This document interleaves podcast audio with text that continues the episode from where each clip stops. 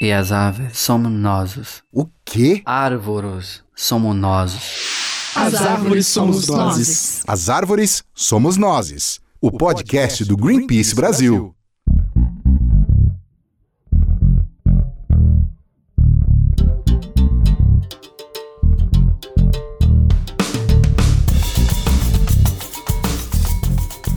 Todas e todos, este é o As Árvores Somos Nós, o podcast do Greenpeace Brasil. Eu sou Rafael Silva. E eu sou Camila Doreto. Você já deve ter ouvido meu nome aqui como a produtora do podcast. Mas agora eu tô na apresentação junto com Rafa, porque a Thaís alçou novos voos. A gente deseja muita sorte para ela e já deixou muita saudade. Isso, novas vozes aqui no podcast. Então, a gente queria primeiro agradecer a todo mundo que tá ouvindo, porque a gente tava, né, reformulando um pouco o podcast. Vocês vão ver que tem voltou agora com alguns novos com um formato antigo, com blocos, com mais vozes do Greenpeace, mais vozes de gente que é, interage com a gente, nossos voluntários, nosso time de políticas públicas. Enfim, voltamos para um formato que traz mais diversidade para os nossos podcasts. Então, é isso. Nós também queremos agradecer quem respondeu a nossa pesquisa. A gente talvez você tenha recebido por e-mail uma pesquisa para a gente saber é, como que as pessoas estão ouvindo o nosso podcast, como que elas, se elas estão gostando dos temas. Então, muito obrigado também para esse pessoal. E é isso, a gente vai sentir falta da Thaís, mas temos a voz maravilhosa da Camila aqui para brindar os vossos ouvidos. É isso aí. Então, pro tema deste episódio, nós trouxemos algo muito importante, como você já deve ter visto pelo título. Então é isso, vamos pro tema do nosso podcast? Vamos lá, Rafa. O tema do nosso episódio de hoje é uma negociação que está sendo feita a portas fechadas entre o governo brasileiro e o governo norte-americano, que prevê a transferência de bilhões de dólares dos Estados Unidos para o Brasil, com o objetivo de conter o desmatamento da Amazônia. Este acordo pode ser anunciado no dia 22 ou 23 de abril, quando acontece a Cúpula do Clima, um evento online convocado pelo governo dos Estados Unidos, que reúne 40 líderes mundiais para debater ações práticas de mitigação e adaptação às mudanças climáticas nas próximas décadas. Essa articulação é parte dos esforços do presidente norte-americano, Joe Biden, em mostrar que o país está de volta à cena no combate à crise do clima. Se o objetivo de Biden é levar o país a um lugar de liderança no combate à crise climática, as negociações com o governo Jair Bolsonaro podem fazer com que seus planos acabem indo por água abaixo. E que ele faça exatamente o contrário, legitime uma política baseada na destruição de um governo que age contra as florestas, contra os povos tradicionais, contra a ciência e contra a vida.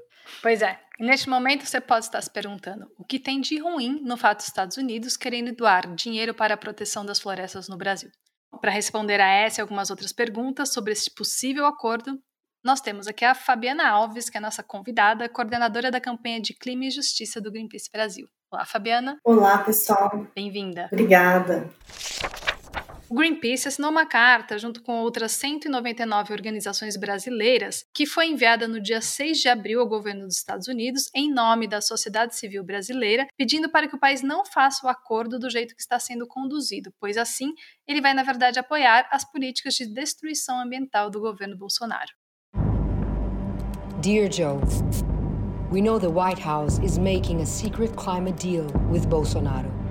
We, Brazilians, must warn you. E esse áudio que você ouviu agora é parte de um vídeo que diversas organizações compartilharam, pedindo para que o Biden fique atento às propostas que o governo brasileiro tem para a Amazônia, com o objetivo de convencer os Estados Unidos da ajuda de bilhões de dólares para o combate ao desmatamento, mas que a gente sabe que não pode ser bem este destino do dinheiro. E esse trechinho do vídeo disse exatamente isso. Caro Joe, nós sabemos que a Casa Branca está fazendo um acordo climático secreto com Bolsonaro. Nós, brasileiros, precisamos te alertar. Nas nossas redes sociais, o vídeo está completo se você quiser assistir e ver qual é a mensagem completa. A gente, no final das contas, a gente pede uma coisa muito simples. A gente precisa escolher Biden, Amazônia ou Bolsonaro. E a gente começa então perguntando para a Fabiana o seguinte: Fabi, explica para a gente por que, que esse acordo pode ser tão prejudicial do jeito que ele está sendo negociado. Olá, pessoal. Bem, uh, o acordo ele é prejudicial para a população brasileira porque o presidente dos Estados Unidos vai fazer uma negociação com um presidente que está violando os direitos humanos e aumentando as taxas de desmatamento na Amazônia, além de estar tá ferindo os direitos dos povos tradicionais e das populações indígenas. Então, fazer uma negociação com o Bolsonaro é incentivar esse tipo de atuação. É legal a gente lembrar também que tem dinheiro no Brasil orçado para combater o desmatamento que não está sendo utilizado. Inclusive, existem ações judiciais que falam sobre o problema do congelamento do Fundo Amazônia. Outra coisa importante também de ser dita é que o orçamento agora que foi é, aprovado pelo governo diminuiu muito a quantidade de dinheiro que vai para o meio ambiente. Então, é, é algo bastante paradoxo, pedir dinheiro externo enquanto não faz a, a lição de casa no meio doméstico. Bom, com todo esse dinheiro paralisado, o ministro Salles então vai lá fora pedir mais dinheiro, mesmo sendo parte do governo que é responsável pelos maiores índices de desmatamento da Amazônia desde 2008.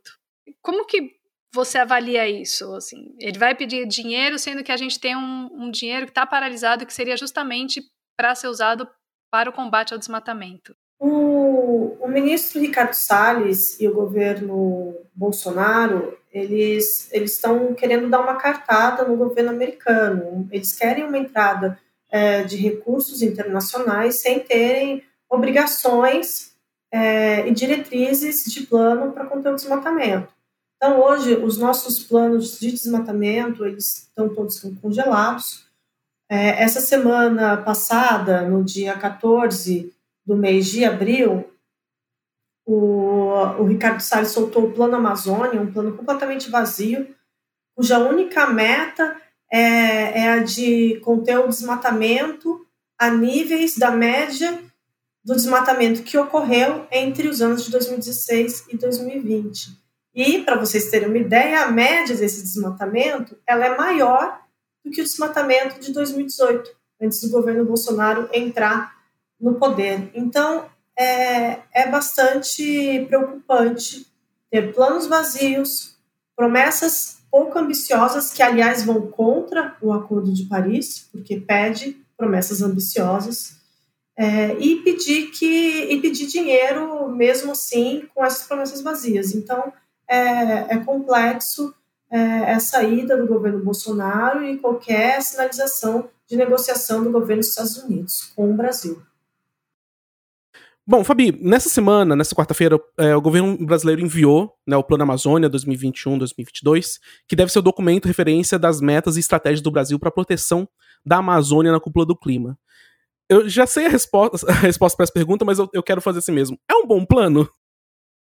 Não, é um plano péssimo, é, é vergonhoso o Plano Amazônia, ele não considera os planos de combate ao desmatamento é, antigos, como o PPCDAN, é, ele, ele, ele tem uma narrativa de legalização de grilagem bastante preocupante dentro do plano e tem como única meta a, a meta de você conter o desmatamento aos níveis de desmatamento entre os anos de 2016 e 2020. Se você fizer essa conta, você vai ver que essa média é maior do que o desmatamento em 2018. Ou melhor, poder entregar mais desmatamento do que antes do governo Bolsonaro entrar no poder. Então é bastante vergonhoso. O plano também não considera populações tradicionais e povos indígenas e não tem nenhuma indicação de que vai fazer isso no futuro. A gente vê isso constantemente né, no, em todos os engajamentos do Bolsonaro com a floresta. Ignorar completamente povos, ignorar completamente qualquer coisa sobre aquilo. Eles, eles querem basicamente é, legalizar a destruição da floresta é, sem pensar nas consequências, né? Fabi, junto com. Hoje, né, nessa gravação que a gente está fazendo, nesse dia, a gente viu que a carta que o presidente Bolsonaro mandou pro Biden e ela inclui detalhes muito ruins, como você estava conversando com a gente, né? Quais são esses detalhes? Bem, a, o governo Bolsonaro, a, representado pelo próprio presidente, mandou uma carta para o presidente Joe Biden, hoje, dia 15 de abril, falando é, que está comprometido a conter o desmatamento da Amazônia, o que é uma mentira, porque a gente está com recordes de desmatamento, a gente viu no governo dele uma deslegitimação da ciência, perseguição de cientistas. Então, é uma carta que é mentirosa, mas também tem outras questões bastante preocupantes. Na carta, o governo Bolsonaro fala que quer iniciar a abertura do mercado de carbono de florestas no Brasil para empresas internacionais. Isso quer dizer que o mundo começaria, em vez de diminuir as suas emissões de gás de efeito estufa, a compensar e compensar de maneira internacional. Isso quer dizer que talvez uma companhia de óleo lá nos Estados Unidos pudesse comprar floresta aqui no Brasil. Então vocês imaginam quão grave é isso? Em vez de a gente ter um acordo de Paris para diminuir as emissões de gás de efeito estufa, ele começa a virar uma compensação entre países emissores e outros países, como o Brasil, que querem colocar praticamente à venda as suas florestas. Isso é bastante preocupante porque precisa considerar quem vive na floresta no Brasil e precisa entender outros mecanismos, principalmente o fato de que as florestas, elas têm a captação de carbono das florestas, você não consegue contabilizar e comparar com as emissões de fósseis, por exemplo. A floresta pode vir a queimar. E aí você não está compensando, você está, inclusive, aumentando as emissões. Então, ele manda uma carta com uma sinalização bastante preocupante, sem conversar com a sociedade civil sobre isso, é, e abrindo aí é, algo no Brasil que não existia antes, que é o mercado de carbono florestal e a possibilidade de se compensar com isso, algo que historicamente a diplomacia brasileira sempre foi contra. É, não tem como sair uma boa ideia desse governo, a gente não vê. Então é isso, muito obrigado, Fabi, é, pelos esclarecimentos. Nós conversamos também essa semana com duas lideranças importantes para entender um pouco mais como eles são afetados por os acordos brasileiros e como eles têm que ser ouvidos nessa discussão. A gente entrou em contato com o Dinamanto Chá, que é da coordenação executiva da PIB, que é a Articulação dos Povos Indígenas do Brasil. A PIB já tinha enviado uma carta ao governo norte-americano pedindo a abertura de um canal direto de comunicação com os Estados Unidos sobre assuntos ligados à Amazônia brasileira. E aí, na segunda-feira do dia 12 de abril, a PIB teve uma conversa com o Todd Chapman, que é o embaixador dos Estados Unidos no Brasil. E o Dinaman falou para a gente sobre essa questão é, do acordo entre o Brasil e os Estados Unidos e sobre a conversa com o governo norte-americano. Vamos ouvir. Olá a todos e a todas, eu me chamo Dinaman Tuxá, atualmente na coordenação executiva da PIB. Diante de um cenário tão perverso que o governo brasileiro vem promovendo perante os povos indígenas, é muito perigoso o governo americano sentar com um governo que não discute, que não constrói, que não permite a participação dos povos indígenas no debate. E diante disso, nós encaminhamos uma carta alertando de diversos pontos, principalmente dos retrocessos da pauta ambiental que afeta diretamente a vida dos povos indígenas. E pedimos a ele um diálogo próximo, um, um diálogo direto com os povos indígenas. Não queremos mais construção de política sem nós, tem que ser conosco, no amplo debate, com a ampla participação, respeitando os acordos e tratados internacionais, e alertamos do risco que era sentar com o atual presidente, porque ele estava mentindo, está mentindo, na verdade, quando diz que há um diálogo com os povos indígenas, mente quando diz que está cumprindo com os acordos e tratados internacionais no que tange a pauta ambiental. Pelo contrário, há um aumento significativo das invasões das terras indígenas, há um aumento significativo no desmatamento, na queimada, e tudo isso, todo esse reflexo de uma política negacionista, de uma política que ataca o meio ambiente, que tenta flexibilizar, flexibilizar a legislação ambiental, automaticamente aumenta né, as invasões das terras indígenas, que não há uma política de fiscalização, aumenta o conflito socioambiental, aumenta a contaminação dos povos indígenas por mercúrio devido ao garimpo ilegal, e tudo isso se dá num contexto que, a, que os povos indígenas está sofrendo de uma forma muito danosa com a chegada da pandemia, com o Covid-19.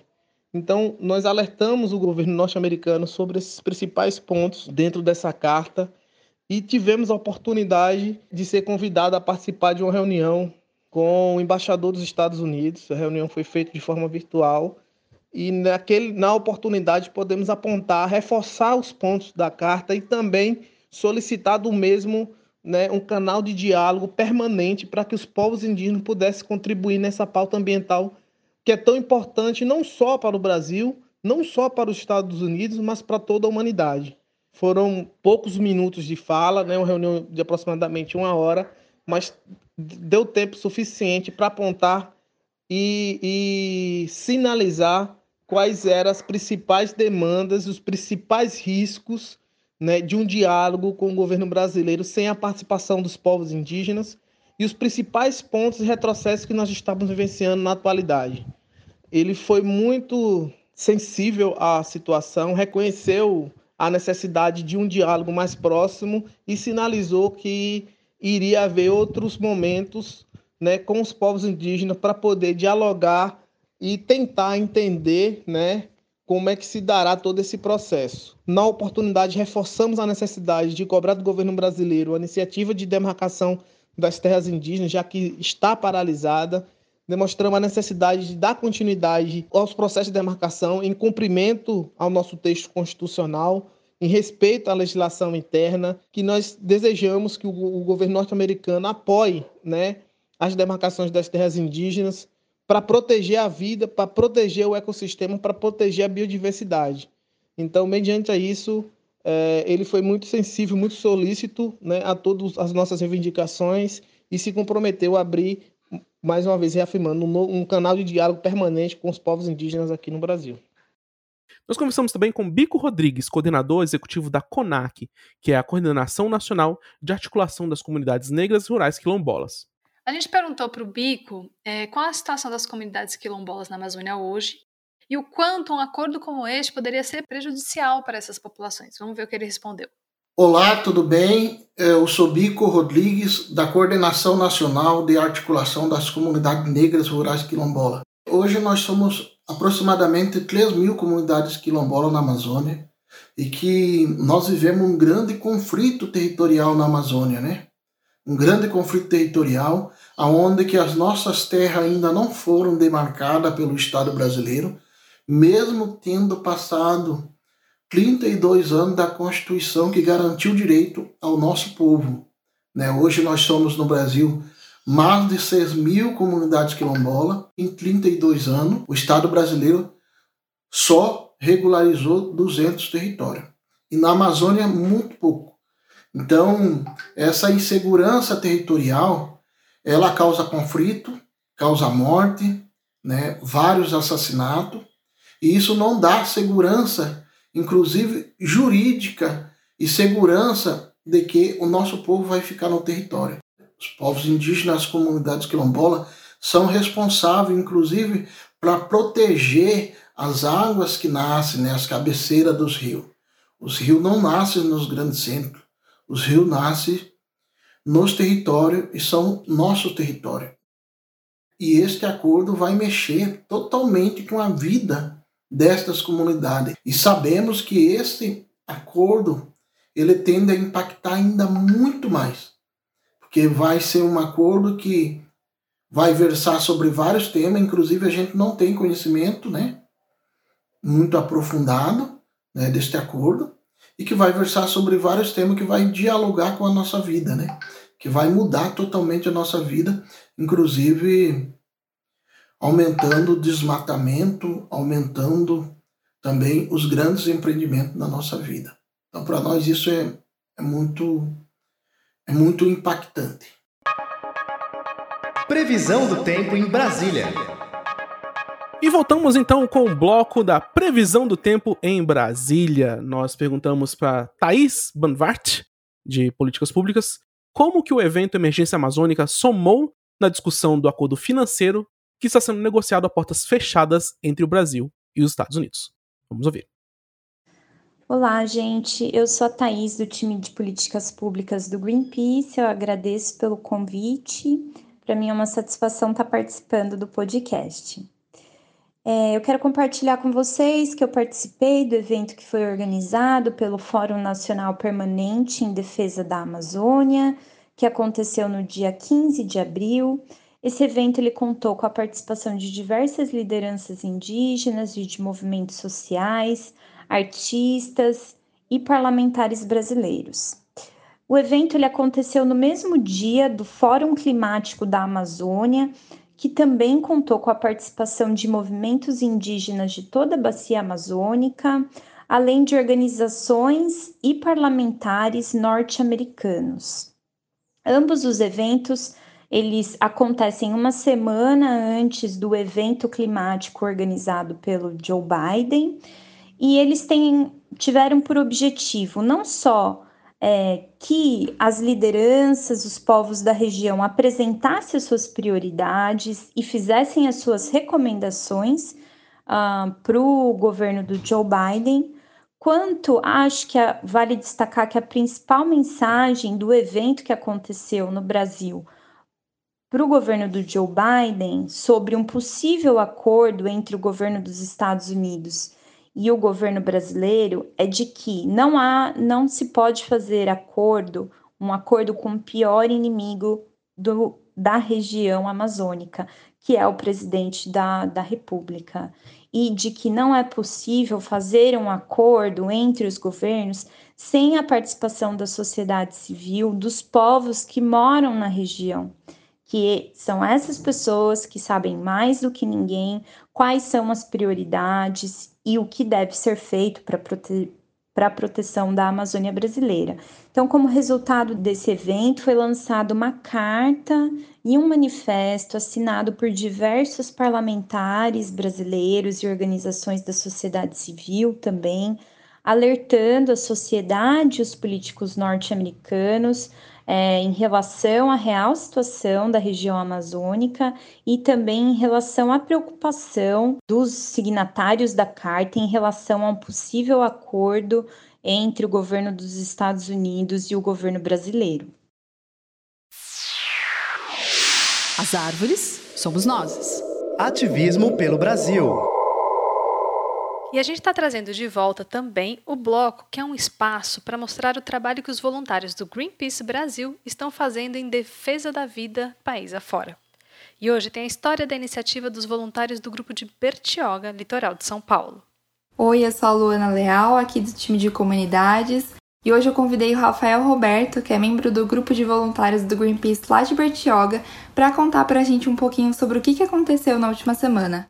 Para você que não sabe, o movimento popular Salve o Rio Itapanhaú divulgou novas imagens que denunciavam que o governo do estado de São Paulo estaria usando a pandemia como uma cortina de fumaça para continuar com as obras de transposição do rio.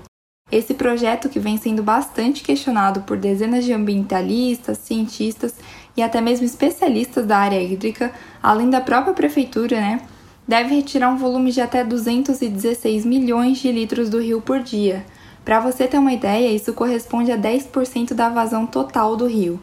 Então, esse movimento, em parceria com o nosso grupo de voluntários, surge para tentar preservar os ecossistemas que dependem da integridade desse rio.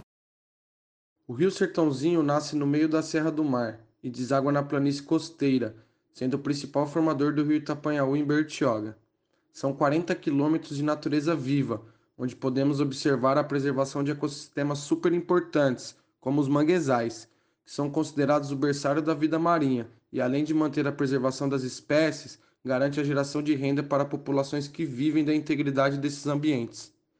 Após a crise hídrica que o estado de São Paulo viveu entre os anos de 2014 e 2016, a Sabesp iniciou um trabalho para que houvesse a realização de obras de transposição de rios, com a desculpa de garantir a segurança hídrica na capital.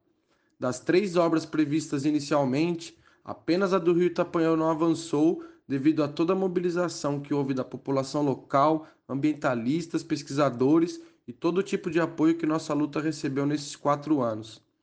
O grupo de voluntários do Greenpeace Bertioga e o movimento popular Salve o Rio Itapanhaú nasce na mesma época, fruto da necessidade de defender este que é o rio mais importante da região. Foram inúmeras mobilizações, eventos como o Festival das Águas, intervenções artísticas, atuação em conselhos e inúmeras audiências públicas, sendo uma delas em Brasília, na Comissão de Meio Ambiente do Senado. Mesmo assim, os interesses em torno da obra se mostrou maior que toda a preocupação de especialistas e toda a população. O movimento popular Salve o Rio Itapanhaú precisa da nossa ajuda. Siga as nossas redes sociais e ajude a repercutir mais esse crime ambiental. A luta continua. Bom, parabéns então para o grupo de voluntários de Bertioga que está com essa iniciativa tão importante aí para a região. E quem quiser apoiar tem a petição no Bugio E a gente vai deixar o endereço da petição, link no nosso site, no blog do podcast.